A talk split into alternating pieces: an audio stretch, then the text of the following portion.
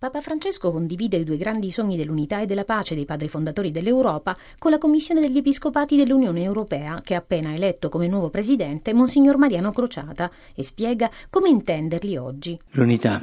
Su questo primo punto è decisivo precisare che quella europea non può essere un'unità uniforme, che omologa, ma al contrario deve essere un'unità che rispetta e valorizza le singolarità, le peculiarità dei popoli e delle culture che la compongono. Nel suo discorso Francesco ricorda De Gasperi e Spinelli italiani, Monnet e Schumann francesi, Adenauer tedesco, Spack belga, Beck lussemburghese, di diverse nazioni e culture e chiarisce che la ricchezza dell'Europa sta nella convergenza delle diverse fonti di pensiero e di esperienze storiche, ma avverte che l'Europa ha futuro se è veramente unione e non riduzione dei paesi con le rispettive caratteristiche. La sfida è proprio questa, l'unità nella diversità ed è possibile se c'è una forte ispirazione, altrimenti prevale l'apparato, prevale il paradigma tecnocratico che però non è fecondo perché non appassiona la gente, non attira le nuove generazioni,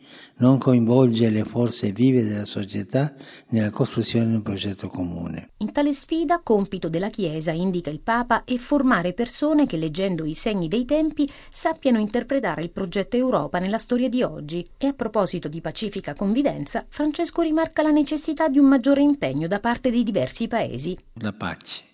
La storia di oggi ha bisogno di uomini e donne animati dal sogno di un'Europa unita al servizio della pace. Il Papa non manca di ricordare che oggi si può parlare ormai di una terza guerra mondiale e che la guerra in Ucraina ha scosso la pace europea. Osserva che le nazioni confinanti si sono prodigate nell'accoglienza dei profughi e che tutti i popoli europei partecipano all'impegno di solidarietà con il popolo ucraino, ma che accanto a tale corale risposta sul piano della carità dovrebbe corrispondere, pur se non facile scontato, un impegno coeso per la pace. Francesco la definisce una sfida molto complessa, essendo i paesi paesi dell'Unione Europea coinvolti in molteplici alleanze, interessi, strategie, una serie di forze che è difficile far convergere in un unico progetto che deve ripudiare la guerra. La guerra non può e non deve più essere considerata come una soluzione dei conflitti.